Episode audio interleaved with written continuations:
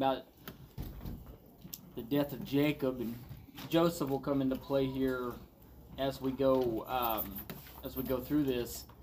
Um, but I want to I, I, I give a reminder every week about the theme that these these lessons present. Now, of course, there are a lot of things that we can glean from these lessons. Of course, there are a lot of things, and I'm sure with with the Holy Spirit, what's great about the Holy Spirit is is that some of you will fall under a conviction in a certain way, and and and you will never tell anybody about it. We'll never know exactly what God has spoken to you directly and what He's been dealing with you about. So, I factor that in always because there's things that come out in, in the lessons that that you will chew on and deal with that other people won't chew on and deal with. But as a theme throughout this uh, these lessons is um, wait until the end to ultimately see the big picture and what God ultimately does as a finality. We've been talking about this in the span of life and what it looks like across our lives, uh, not just a moment and not just a particular situation, because we could all nitpick, couldn't we? We could all nitpick and pick out little things that we didn't like or, or, or whatever. We could we could always uh, take things out of our life and, and then just live in that one moment for the rest of our lives. But our our life is looked at over the whole from start to finish. God's work is looked at as a whole from start to finish and the way He moves and the He does. And so I call your attention to that because there's so much in this story to glean in that regard and to come to the conclusion that God is always faithful in the way that He handles His children, in the way that He handles your life individually. He's always faithful, He's always showing up. He's always carrying you, doing things behind the scenes for you, and Amen. inching you along throughout the entire all the years of your life until the end. He's always faithful. And so, under the central truth is that God enables his children to finish life well. What do you think? What, do, what does that mean to you? If I, if I'm gonna, I'm gonna let you weigh in on that. What does that mean to finish life well?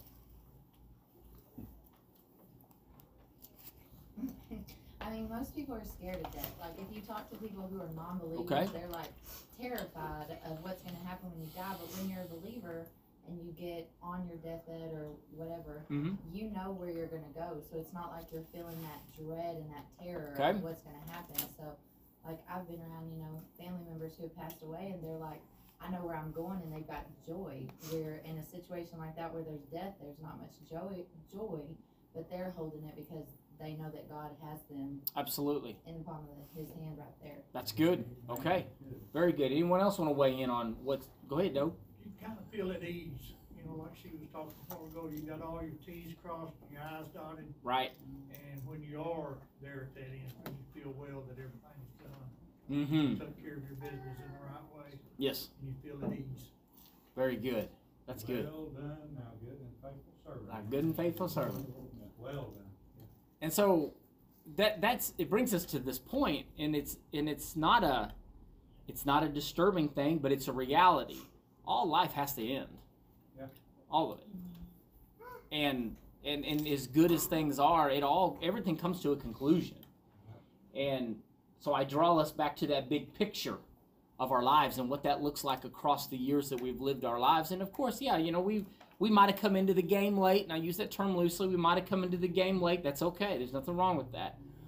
But knowing that God is with us each and every step of the way, guiding us, and and really kind of exciting to see what He's going to do next. See how He's going to unfold things. See how He's going to fix another situation. See how He's going to answer another prayer. Some of you here are living testimonies to seeing God constantly answering prayers in your life. Seeing God come through over and over and over Amen, again. Amen. Testimonies to that. It's like a almost like an adventure. So let's let's go to uh, let's get started. In today's lesson, we examine the death of Jacob and the end of the story of Joseph's forgiveness of his brothers. Not not the end of forgiveness per se, but the end of the story. We also see the death of Joseph and his reaffirmation of God's promise to give the land of Canaan to the descendants of Jacob. The promises of Jacob are sure and enduring. If we hold tightly to those promises, we can die well, knowing that God's plan will be fulfilled even beyond our time on earth. The promises of God are sure and enduring. Okay, so if we hold tightly to God, saying that if we hold tightly to His promises, we can die uh, well also. So we already discussed about what that means to die well, but let's let's bring in another piece of the puzzle that God is always faithful to His promises and what He has spoken to us. Not just yes in His Word, but also what He has spoken to you individually. That He's faithful to save our children. Will we get to see that in its entirety? No, probably maybe not. Um, I know I always use Sean as an example because Sean had a had a praying mother, and she she uh, she visited with my mother on numerous occasions. They were friends, and uh, she would uh, talk about the prayers for her sons, and that that God would lead them in the right direction, and that it was some time later, and then here Sean sits, been sitting here. You've been going to church for quite a while now, Yeah, a little while. a little while. He's a product those mothers' prayers. And and you think about how precious that is. And and it yeah we wish if we had a if we was living in a movie and i always refer to movies because i think sometimes we think along the same lines as a movie because we were in, we're kind of indoctrinated with the flow of a, of a movie because it's western culture. Yeah that'd be great if we could kind of start it and end it like a movie you know this there's this kind of climactic point and there's this massive happy ending and, and everything just as well and perfect. It doesn't always go like that. It doesn't have to. If we understand that God is faithful to his promises. That it doesn't always happen in the time frame we would like it to, it'll happen in his time, in the way he wants it to. Uh, I would say that you're proof of that. John's proof of that. I'm proof of that. You're proof of that. That God works in his own time. And so some of you are probably praying this morning. You got uh, loved ones, children, you're praying for. You're like, God, are you going to show up in this? You keep believing until your last breath because that's your responsibility, and God will be faithful. That's that's our responsibility all the way to the very end. It's hard sometimes because we'd like to put our hand to it and we'd like to interfere. We'd like to put a little bit more effort into it than we probably should. Remember, the only effort that is required of you is faith. That's the only thing that's required. Belief that God will do what He said He will do. Okay.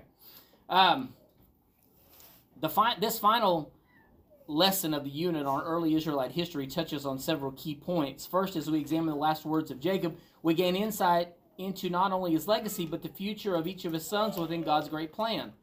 We also can learn from the uh, importance Jacob placed on being buried in Canaan, not because a place of burial matters in itself, but as a reminder of the promise that drove his life.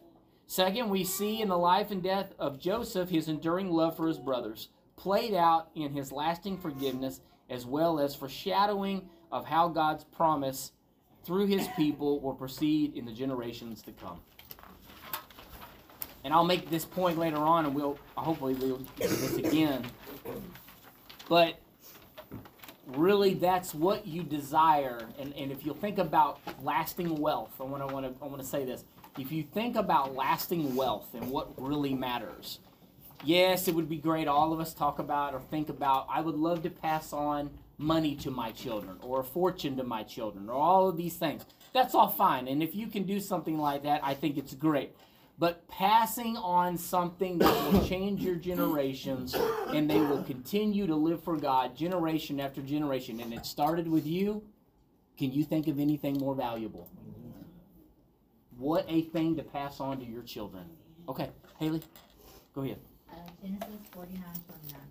Then Jacob instructed them, Soon I will die and join my ancestors. Bury me with my father and grandfather in the cave in the field of Ephron the Hittite.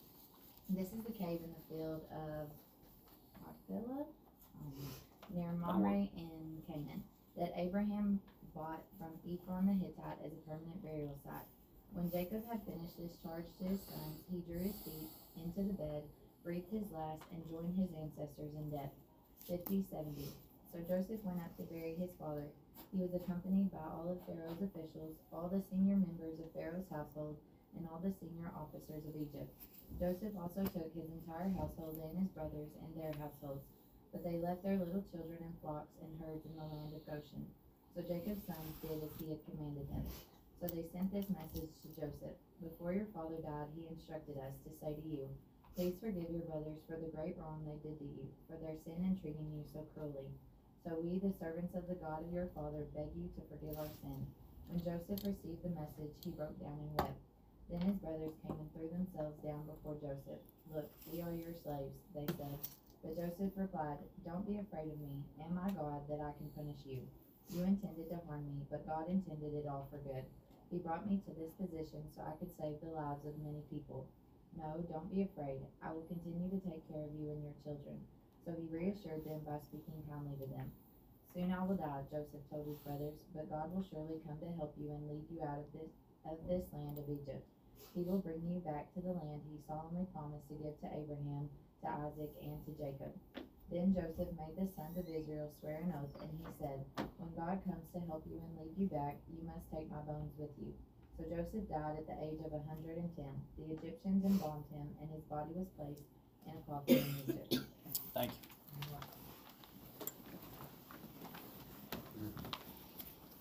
Part one, Jacob's final words. Genesis 49 28 concludes Jacob's address to his sons. This, uh, these blessings are applied to the tribes that will later come from each, with Judah and Joseph having preeminence. The tribe of Judah dominated the history of the southern kingdom, while the tribes of Ephraim and Manasseh, the tribal representatives of Joseph, were dominant in the northern kingdom. In verses 29 through 32, Jacob asked to be buried with Isaac and Abraham. He had a similar request in 47 29 through 31. Why? Because God had told him this would be so. It also demonstrated Jacob's faith in God's covenant promise uh, stayed strong even until death. He wanted to be laid to rest in the land of promise just as his family had been. He was wanting to stay connected to God's promise. He wanted to stay connected to what God had passed on to, through the generations.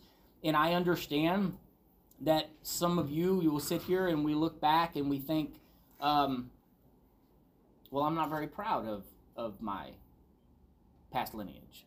I'm not very proud of the things that have taken place in my family. I'm not very proud of those things that have that have that have transpired and and that's great that he wanted to be buried with his forefathers in order to honor them and to honor the promise that God had put into that family line. Now, I say this because I think it's very important to understand that even though you may have a past family or a past history, and you may look back and you say, I really, it seemed like none of my family served the Lord. There was always tumultuous times. That's fine because it has to start somewhere.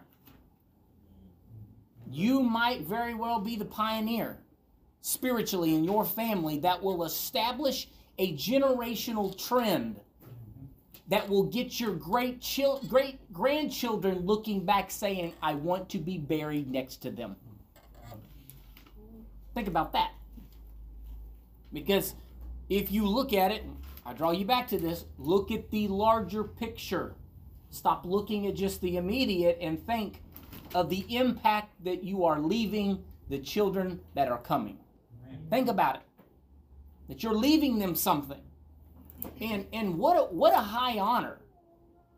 what what an honor if your and, and I'm uh, this is, goes for everybody. If your great grandchildren say, "I want to be buried next to my forefathers because of what they started for my family," I would not be here spiritually had it not been for what they did. Think about that, and think about if you could be the one to start that. I to tell you this is kind of a it's a sensitive issue for me, but I want to tell you for the sake of the lesson. Um, you know, my last name is is Hinton. That's not really my my bloodline name. That's my uh, adopted bloodline through my dad. And uh, for a long time, I didn't like that last name. I wanted to I wanted to go back to my bloodline name, and I started to get real serious about it how I didn't really want that because the name was associated with a lot of tumultuous times. Uh, I could take you back through some pretty heavy things that the name Hinton brought, and they, they weren't good. Um, it's all twisted up, uh, so much that I can't even figure it all out. And the Lord spoke to me, and He said, He, pro- he posed a question. Now, when I tell you this, I'm not telling you this just for fun. I'm telling you this because it actually happened. He said, What would be better? Would it be better to take on an unknown name or to bring honor to a name that you already have? And I thought about that. And I said, The Lord had given me this name for a reason. And my responsibility was to bring honor. That's God's honor to the name. He's like, and the way he hit me with it was, it doesn't matter what tumultuous times have happened in that family name. You be the one to change it. You be the one to bring honor to that name.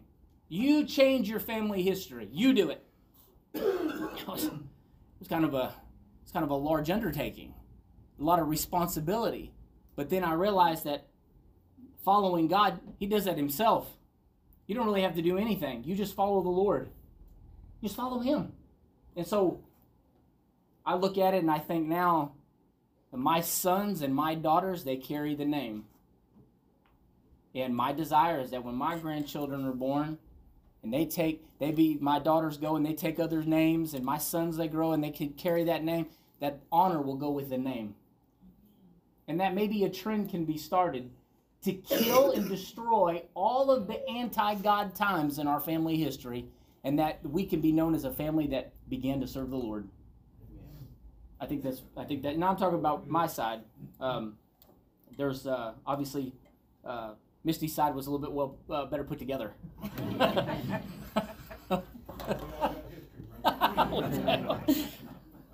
I always feel honored because I'm an outsider, um, uh, brought in and, uh, and, and grafted in. I have a lot of things to be thankful for. Yeah, I have to understand when I went through this lesson, it was very emotional for me. Um, God's done a lot of things for me in my life, uh, amazing things. Okay, I went on that note and now I forgot where I was at. When Jacob finished. When Jacob finished speaking, he gathered up his feet into the bed, breathed his uh, last, and was gathered unto his people. The final words declare the reality of the promise of God and his faith in those promises. There could be no better way for this great patriarch to die. You think, man, that's a powerful thing to say. There could be no better way for this patriarch to die. And I, I, I use that, I, that uh, sentence is that then I ask myself that same question is like what could be the what would be the best possible way to die? And I think we already answered that. I think we we've kind of already discussed that. What would be the best way to pass from this this life? And that's to know that we left everything to our family and that we actually passed on something to them of value and purpose and reason. Remember, uh, train up a child uh, in the way that they should go, that when they're older, they won't depart from it. Everything that you have given your children will never depart from them. It, you say, well, they don't, they don't follow it very well. It doesn't matter. It will stick with them and it will never leave them. You could say it, it could be a blessing or will in turn haunt them. Amen. And I mean that in a good way. I mean that by the way of conviction. It will not leave them because you follow God's word and God is faithful to his promise. He's faithful. Roughly half of Genesis 50 is description over grief over the death of Jacob. The Bible recognizes grief as a necessary human emotion and process. Yet Christians do not grieve the same as those who do not have hope in Christ. This is true. We do not grieve the same. It doesn't make it any easier. I'll throw, throw that out there because I think the lesson kind of skips over the fact that, yes, it, uh, it, it doesn't matter. Loss is still hard no matter what, period. Let's just put it that way. I want to make sure that we don't water that down because whether you know that they went to heaven or, or you don't know, there's a lot of pain involved in loss of anybody. There's a grieving process.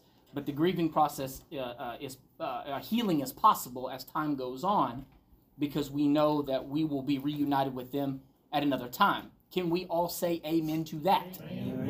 Because this life is not all there is. Hallelujah. This is only temporary. And when you walk out of this life, you will walk into an eternal life, something that will never end. I can't, I, can't, I only got time to talk about that. That's good stuff.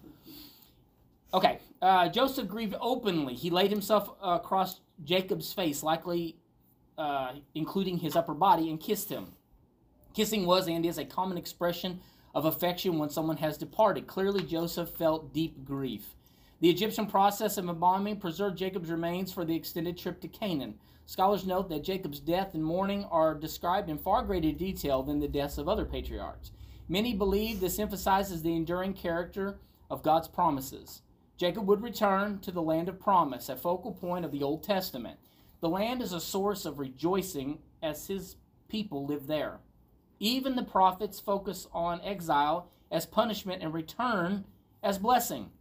So remember, we, we've already talked about this. I'm not going to rehash it. It's a blessing for him to return uh, to the place where his uh, forefathers were buried uh, and to be buried with them. A great honor for them, and also a, a connection to the promises that God had made to them. And we obviously know that through Joseph and then the reuniting of the brothers. We obviously know that. We'll get into that more as we go. Verse 2 and 3 also mention extended times of mourning for Jacob among the Egyptians. In Egypt, 70 days of mourning was a period of time reserved for the pharaohs. It was reserved for the pharaohs, but because of the honor that Joseph held, they give this same honor to Jacob. Remember, he's they're not in the homeland no more. They're in Egypt. And while they're in Egypt, they give him a pharaoh's departure. That's honor. That's honor. That's a, that's an amazing thing. Truly, God had blessed the seed of Abraham, the uh, the carrier carries of God's great promises in the land of Egypt. Honor.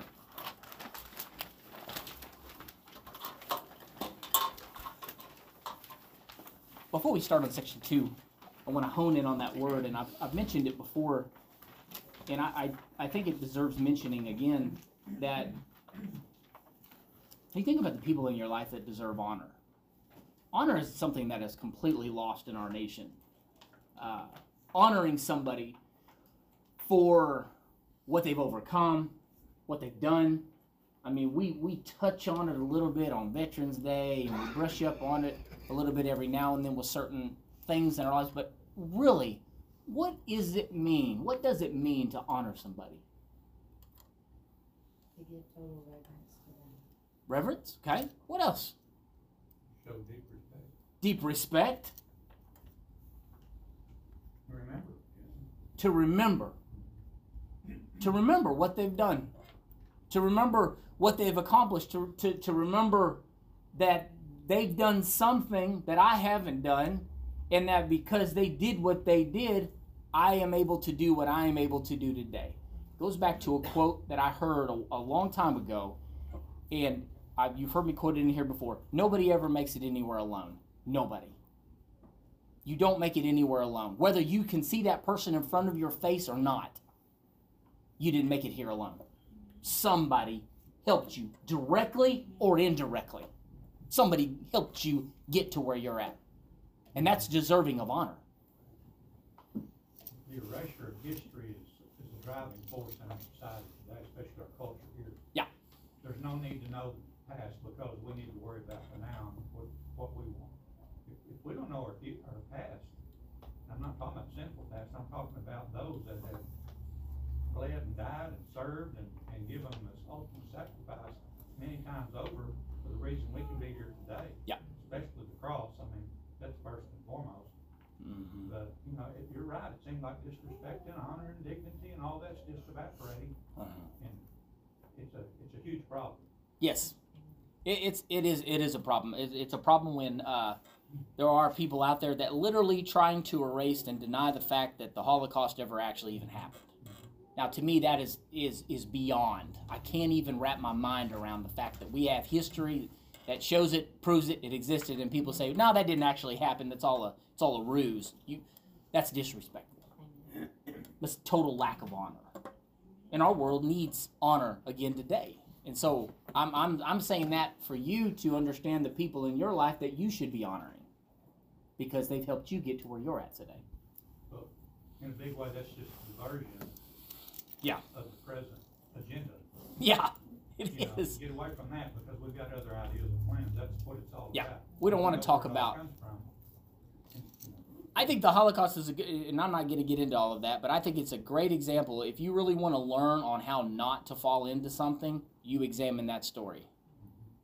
You examine that. You examine the story from start to finish. You examine the rise of Hitler. You examine the socialism and the dictatorship that took over a people. And if you can mimic that and make sure that it doesn't happen to you and make a stand against tyranny and evil, then it won't happen to you. But that's why they're trying to take it away from your eyes.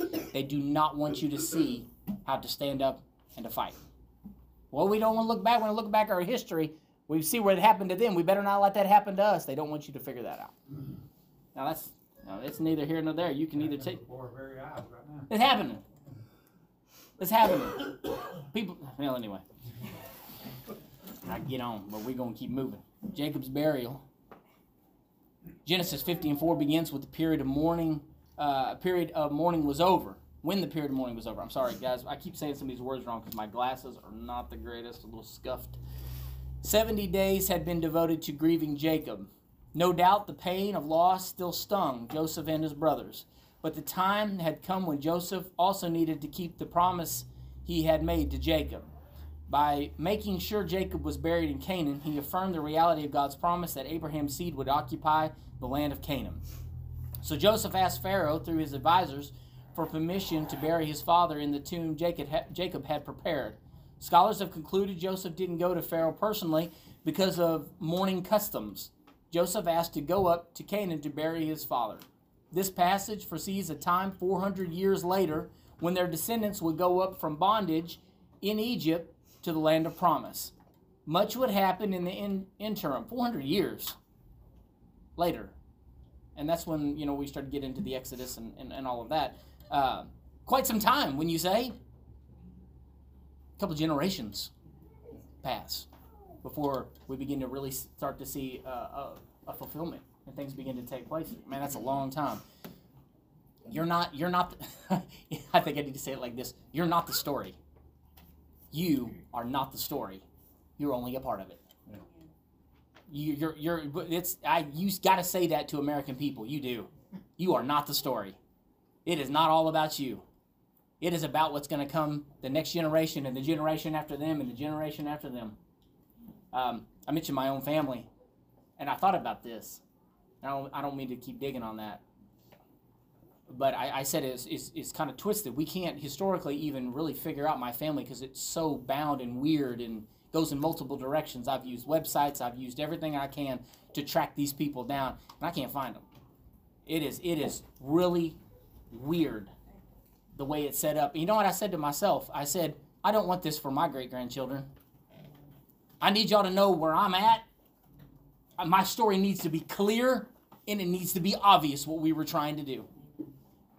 Not this conjuncture of of of this uh, like a train wreck to me, trying to figure it all out. And that's okay. That's fine. If it can start here, where it starts to make sense, I want them to look back and say, you know, it it only started looking like it made sense when it got to Tanner and Misty. Then it started making sense. If that's the way they talk about me, then I feel like I did what I was supposed to do. Let's make it clear.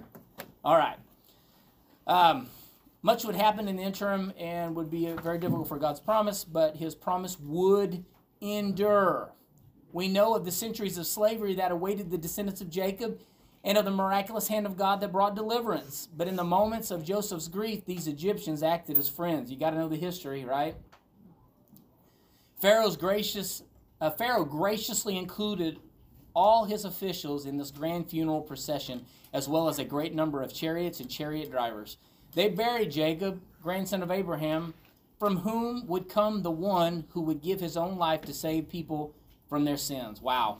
I mean, you really start tracing this thing down. This is where we get thankful. It, it, we're thankful for what? We're thankful for Christ, but we're thankful for what God did through the generations. And He put together a gigantic story of redemption. A gigantic story sprawling through hundreds and hundreds of years, thousands of His hand, always doing and moving and helping. Now, you come to 2023. We got craziness in our country. We got craziness across the world. But God still does help, and God still is involved in everything that takes place. everything. So, that's encouraging. All right.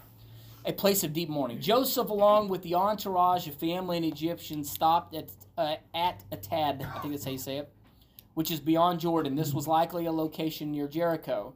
Scholars note it is very possible the entourage followed the same route to Canaan and the Israelites would follow some 400 years later. That's interesting. Again, Scripture foreshadows the fulfillment of God's promises later on. The entourage held a memorial in time of intense mourning for seven days. This event was so striking, the Canaanites took notice and named the place Abel Mizraim, which means mourning of the Egyptians. It's pretty pretty powerful deal. Now we could say, man, they just mourned a lot. They were doing a lot of mourning for this. I, I'm referring to it like this: there was a lot of honor taking place. There was a lot of honor taking place, honoring what uh, maybe they didn't directly understand it. They were honoring Jacob, of course. They're honoring the Lord. Maybe they didn't directly get it because they weren't really Lord following people, but they were. Isn't that amazing how God works? It's like you're honoring me, you don't even know you're honoring me. That's that's that's how God works. I think that's amazing. And I want to I want to pitch you something this morning. You know, since we're talking about the big picture and generations and things of that nature. You know, if, if we were to if we were to openly have a conversation this morning and were to take some of your your comments about what were your dreams when you were younger, and what were what were your actual dreams and and and were they fulfilled? And I think it's I think it's um, natural for a parent that whenever they whenever things don't take place the way they wanted them to, and you can always tell everybody when you get as you get older, you're like, you know what, that's probably not gonna happen now, is it? You, all you old you some of the older ones, you know. What do you do? You pass it on to your kids. You're like, I'm gonna pass this on to you. I want you to be able to experience that or have that. And you know, sometimes the kids are like, ah, you know, get out of here with that stuff. I don't want to experience any of that. You know, kids have just a different way of looking at things, and that's fine. Sometimes our dreams don't get fulfilled like we would like them to. Maybe we don't get the house that we wanted, or we don't get all of the things that we or accomplish all the things, and we try to we try to take that and we pin that on our kids. And I'm not saying it's it's a wrong thing or a bad thing to pass on dreams to your children. Just be careful what kind of dream you're giving them. You be very careful about that, about what kind of dream you're actually handing to them, and that that that we hand them something that's actually uh, generational changing. Uh, one of the worst fears that I have in living where we live, when my one of the worst fears that I have is giving my kids the wrong idea about what a life with God really is supposed to look like. I, I do. I, I'm, I'm being honest with you. That when my kids leave the house, I do not want them to have this idea that you just do a little bit of this, a little bit of this, a little bit of this, and everything will be okay. You get a little bit of God, you get a little bit of the world, you get a little bit of this. I said, no, we don't want that. I want you to understand that the, we are here solely because God has allowed us to be here. That when you leave this house, you, you are equipped with the ability to pray, you're equipped with the Holy Spirit, you're equipped with all of these things because it's the world's idea right now. The world has this thing right now going on. Our country has this big thing that you get a little of God, you get a little bit of prosperity, you get all these things, and it just equals a great life, and that's the life that you want to live. That's not generational changing stuff. As a matter of fact, we got to be careful because we may hand them something that may choke out the part of God and just push it out altogether. And then we actually didn't do anything. We didn't give them anything. We just give them the world. And so I'm very I'm very cautious of that. Only time only time will tell. But I, I want I want us to make sure that when we that when we have something that maybe we didn't accomplish in life that maybe we wanted to, that we don't pin that on our kids. Because it may be it may be something that they don't need to accomplish. It may be something that they don't need. They don't necessarily need your dream of accomplishing something great in this world to be who they are. You with me, church? They don't need that. They don't need your dream. I've got yeah, I've got a lot of things inside of me. I've I've been worked over. And God has dealt with me and dealt with me, and I've, I've realized that no, they don't need that. That's mine. And if it doesn't happen, then it doesn't happen. But I'm not giving that to them because they don't need it. I'm going to let God deal with them individually. They need to listen to God for themselves. It was one of the greatest things happened to me as an individual when I left my parents' house and moved out on my own. I didn't have nothing. Zero. Greatest thing that could have ever happened to me. And I knelt down at my bedside alone, just me and God. And I remember him speaking to me and telling me, he said, Now it's up to you. You can get as close to me as you want, it's just you and me. And that's where really my relationship with him began to change. It's just a life with him and me. You got some of you in here know what it's like to start with nothing. Nobody had passed on to any dreams to me. I was neutral across the board. God, what do you want to do? He's like, today, this is what we're going to do. And that's the direction we're going. And so I think sometimes that's the greatest thing because I, sometimes I think we uh, kids are chasing things that have been passed on to them that they don't need to chase. They need to chase the Lord, not the world. I hope you under. I hope you've taken that right. I hope you understand that. It appears Joseph and his brothers left the entourage in Abel Mizraim to proceed as a family to Jacob's burial place. The intimate scene reminds us of the reconciliation that had taken place. There together, the brothers honored their father's request to be buried in the land of promise. Afterward, they and the entourage returned to Egypt. So the, the scene is that Joseph is there with his brothers. They're there to bury their father. Uh, they, mention intimacy here, which is the obviously the connection uh, with the forgiveness, and we already know the story that had happened before. That they're together now. The family is tight. there's strength there. Everybody knows there's strength in family, right? There's strength there. There's a lot of strength in family. You can, do you don't you feel that when you visit and you come together? You can feel the strength. You can you you just know that if I need you, you'll be here, and if you need me, I'll be there for you. There's strength in numbers. You can feel that strength with family. It's a powerful thing. So we get that scene here. Well, look at look at three, and this is actually where we're going to spend the majority of our time this morning. Joseph reassures his brothers. As Joseph and his family returned to Egypt, his brothers realized that now their father was dead.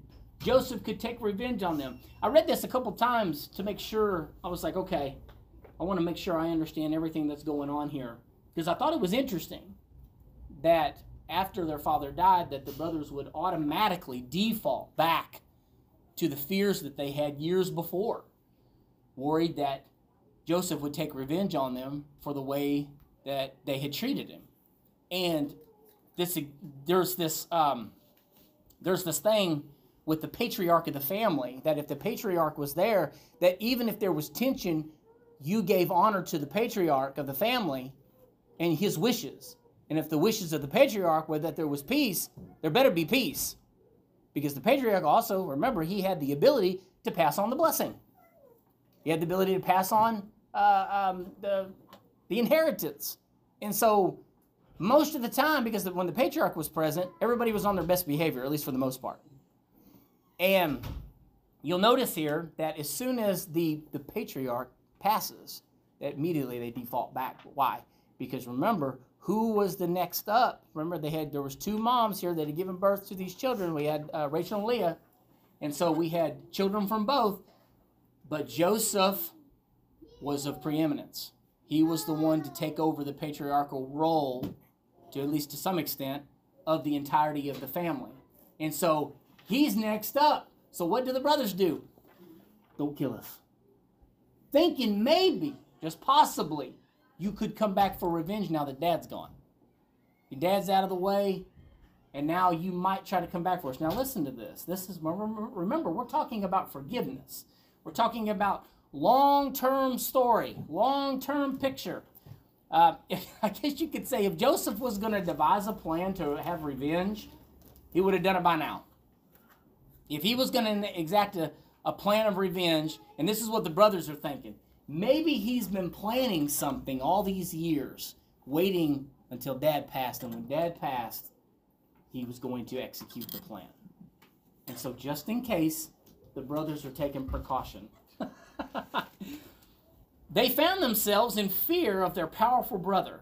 They sent a message to Joseph that their father had left some important instructions. Please forgive your brothers for the great wrong they did to you, for their sin in treating you so cruelly. Apparently, they finally came to terms with the depth of their wickedness. I will disagree with the lesson to that to an extent. I will disagree with the lesson to the extent that it, it, they had finally come to the grips with their wickedness after all these years. I think they had done that a long time ago. I think they had done that a long time ago. I think this was more about the patriarchal role and not really knowing where Joseph stood. I don't think they were certain because, you know, you know those they're they're thinking we had a deep sinister plan lying in secret. He could have a deep sinister plan lying in secret. So I, I, I don't think that this is them coming to grips with wickedness. I think this has to do with just flat out fear. now, all they could do was beg Joseph to forgive them, which they had already done. Remember, we they'd already covered this. This was taken care of before. Now, all they could do was beg Joseph to forgive. I'm sorry, I already read that. The message had been sent through an intermediary. Upon seeing Joseph, the brothers threw themselves at his feet, declaring, Look, we are your slaves. Think about it for just a minute. Everything's been going well. The family's it's good. Remember, they were tight, right? What did what did it just show here in part two? They went together to bury their father. Strong. And, and now he's out of the way. Now they're at his feet, begging for mercy. Don't kill us. Don't kill us. I wanna.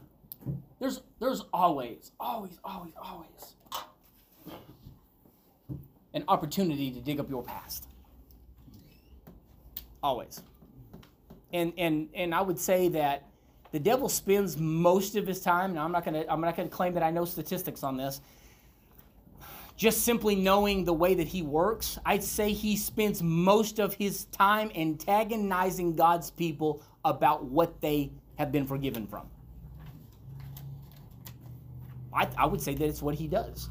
Now we know scripturally, spiritually, that we've been forgiven of those things.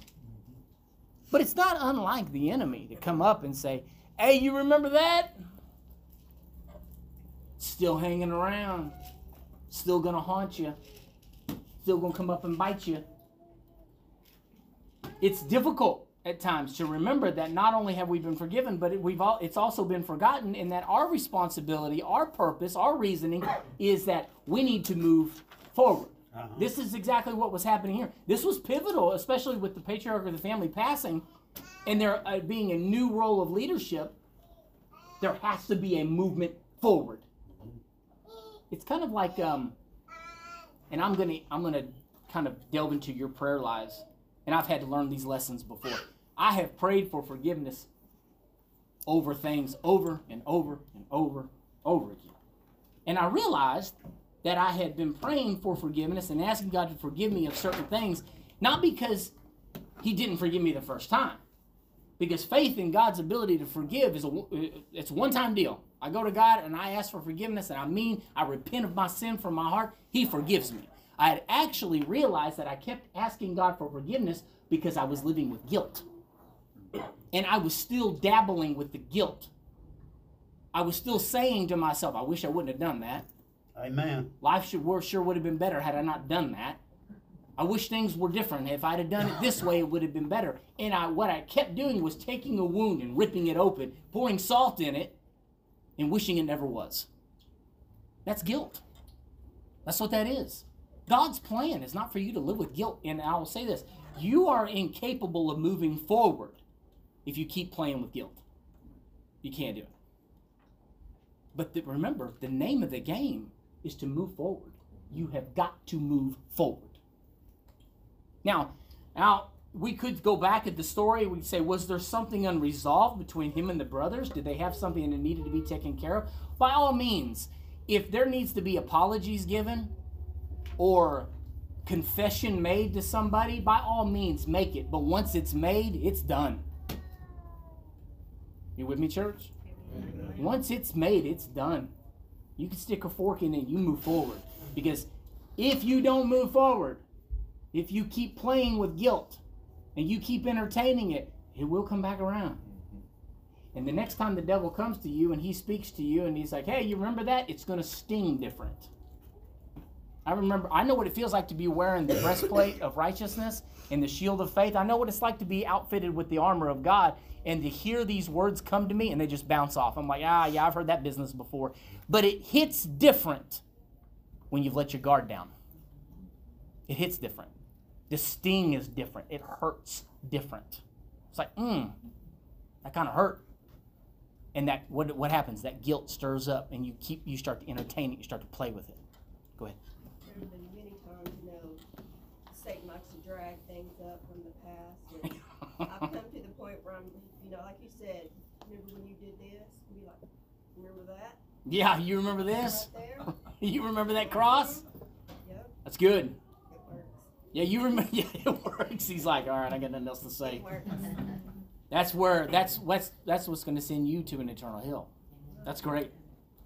So, I'm encouraging you. I'm encouraging you to not get trapped in your guilt. Don't get trapped in that. Doesn't belong to you. That's not yours. I'm not saying that you don't struggle with emotions and feelings. We're real people. But I'm telling you, you got to put it in the right place. It needs to. It, you need to understand that when we were delivered, and that God came and delivered, He delivered us from all those things. Now it may take you some time to finally fully work into that, but I. But I'm telling you that moving forward, moving forward, is what we have to understand. You've got to move forward. If you do not move forward and you keep lagging behind, you keep playing around with guilt, you keep playing around with the past, you're gonna get stuck. You will get stuck. And it's and it's harder to dig yourself out of it. It's kind of like, you know, getting bogged down in the mud. You can spin them tires all you want, but you're stuck. So, be encouraged. Okay, let's keep moving. But Joseph had no intention of treating them with anything other than affection. They must recognize that God ruled their future. God had taken what was intended for harm and transformed it. They sought death for Joseph, but God used him to preserve life. They sought to end him, but God used him to bring a new beginning and the next step toward his promise to bless the world. He said, he said, no. They approached him and they're like, we're your slaves. And he said, no, no, I, my intent hasn't changed. I'm, I still, I meant what I said before. If you didn't believe me then, I meant what I said before. I, I forgive you. All right, let's flip this thing. All right, so the devil likes to come up and he likes to remind you, he does, he likes to try to remind you of times you've been hurt. But also, a strategy of the enemy, don't forget this, that he will try to get you to renege on your forgiveness of someone. He'll try to agitate a wound that you have already been healed from. You've already let that go. That person has been forgiven. You are no longer offended by what they said or did to you. The enemy will come back and try to stir that back up and get you to be offended again. Oh, yeah. Oh. Going back around again. Now remember, if you're not if you're not fully equipped, if you don't have the armor on, remember it's going to hit different. You had let it go before, but now here he comes and he's going to try to take another swipe at it. A little different angle. It's a little bit different angle. The past is gone. You've forgiven. It's over. Do not allow your heart to be entertained by unforgiveness.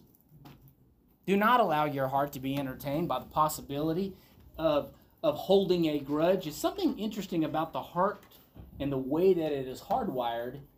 It seems to, it, it- I always refer to it as sticky fingers. The heart has sticky fingers. It likes to hold on to stuff. And it's constantly looking for something to get a grip on. Now, whether that's truth or false, that's going to be up to you. But it likes to hold on to things. You're holding a grudge, the past has got a hold of you. Yes, it does. It does. It's got a grip. And so, whether whether it was you that uh, had been offended, or whether it was you that had uh, needed to forgive and offend some, forgive someone else's offense to you, remember that this it, it, it works both ways. In that we have to make sure that we're not playing the victim. The enemy knows that your flesh is weak to victimization. It's a fleshly thing. Like I'm just gonna be honest with you. It's a fleshly thing. It is a human fleshly thing to want to be the victim. Don't listen. Don't don't fall into that trap. That's a trap of the enemy. It's like it's someone else. Victimization. Let me explain.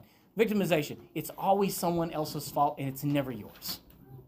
That's victimization. Someone else did it to me. It's their fault. The, the, even maybe you even go so far as to say the devil did it. No, no. I look. The devil's responsible for a lot of stuff, but um, a lot of my own, a lot of my worst trials of my life, the devil didn't have no hand in it at all. I think he actually sat back and laughed.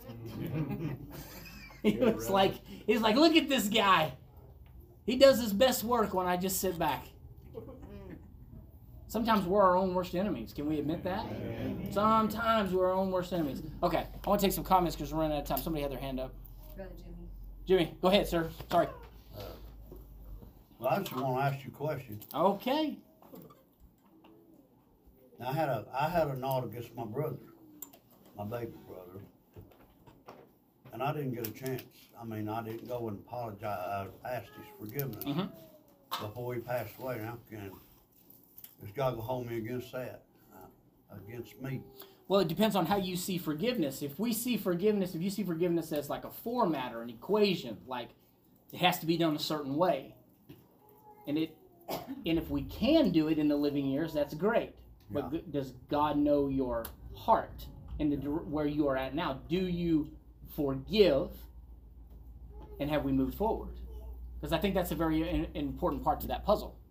Well, forgiveness is more for the person than it is the one who needs to be forgiven. The person Mhm.